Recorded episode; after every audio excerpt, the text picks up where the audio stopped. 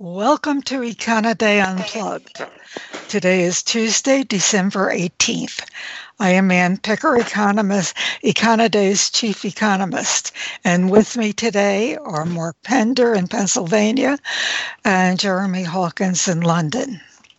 Well, there are many issues that are going to carry over from 2018 to 2019.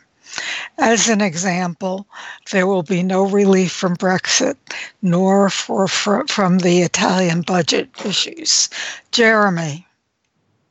Okay, well, you say Brexit, I suppose, looking over the course of 2018, it's been sort of certainly European economy and political backdrop, and in many ways Europe as well, which has been dominated by Brexit. As we speak, and as you say, there's no end to it at this stage. And in many ways, you can almost look back to when we held this little podcast a year ago and question quite rightly what's actually happened. And the answer to that, of course, is not a lot. So as we, spat, as we stand, all we know at the moment is that Theresa May will continue to try to push her withdrawal bill through. And all we know that it will be voted on in the third week of January of 2019. So as far as European markets are concerned, if you want a, you know, an early point on the radar to keep an eye on, that's going to be it. Third week of January. Of course, unless something else happens in the interim, it will be the Brexit vote.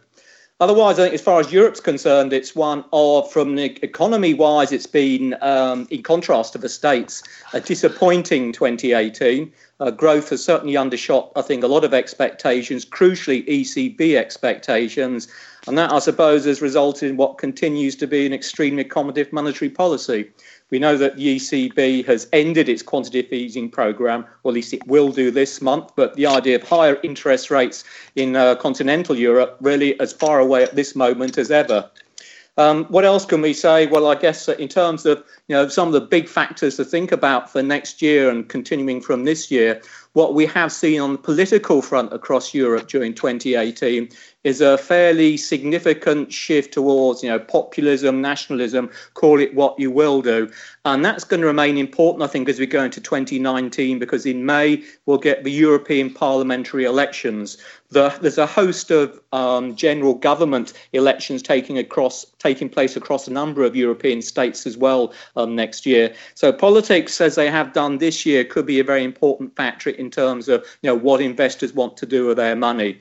But by and large, I think you know, Europe at the moment is suffering from the slowdown in the global economy. Um, parts of it, crucially, its dominant member Germany is more exposed to slower exports than most of the other industrialized countries. So it's going to be a difficult time, I think, for you know, continental Europe. And as far as UK goes, of course, it's all eyes on Brexit. Thanks, Jeremy. Uh, Mark, what's happening yeah. in the U.S.? Well, for us, for the U.S., it's more immediate. Uh, we're going to get what to expect for 2019 will be coming out of the FOMC um, forecasts and statement tomorrow. What to look for? Well, uh, it's going to be the FOMC forecasts. And right now, the last one we had, which was in September, uh, had the uh, federal funds rate going to 3.1 percent. Um, they only go out to one tenth, but uh, that uh, short for 3.125, uh, which would be three and one eighths. Right now, we're at two and one eighth. We are expecting one rate hike tomorrow, uh, which will bring us up to 2.375, 2.4 on their um, on, on the dot plot.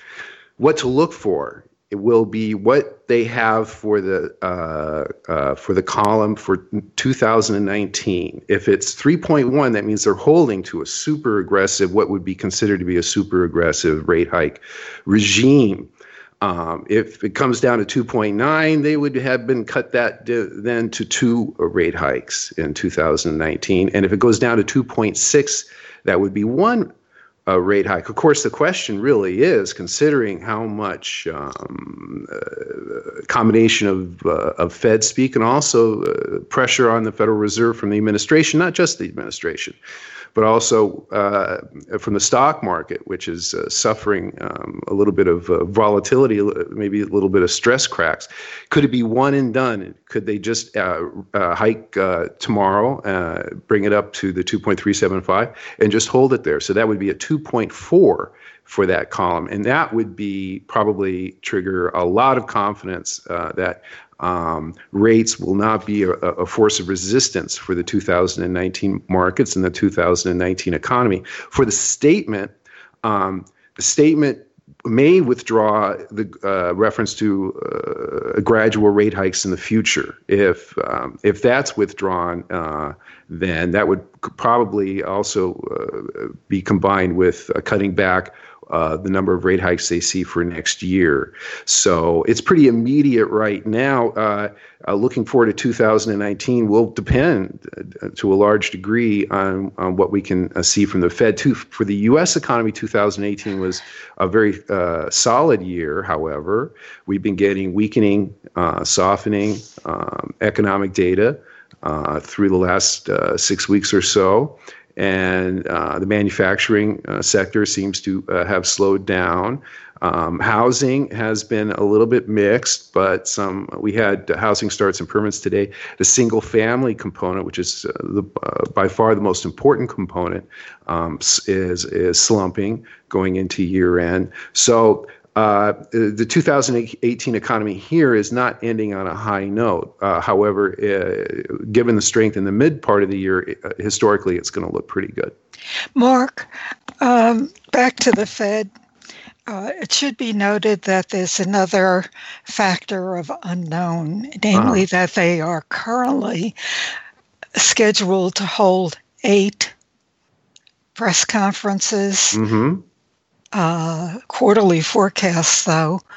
And won't that add a, another unknown, namely that you can't look forward to the quarterly meeting necessarily, but it could happen anytime? Rate changes could happen at any time. Um, if we were in a a stage where we would uh, uh, be expecting increasing uh, rate actions, in this case, uh, rate hikes, um, that would be a factor. But I think what we're we're uh, expecting now is a diminishing number of actions. So it's probably going to end up without those forecasts, those odd meetings, even though they will have the chairman uh, chairman's press conference now, probably won't be as alive as they say it as they say it would be. And of course, you know, the Fed is going to uh, stick to its being informed by incoming data. Um, so it for a, a, non-forecast meeting to have expectations of an immediate rate action, it would ha- probably have to uh, entail dramatic shift in the economic data going into that meeting.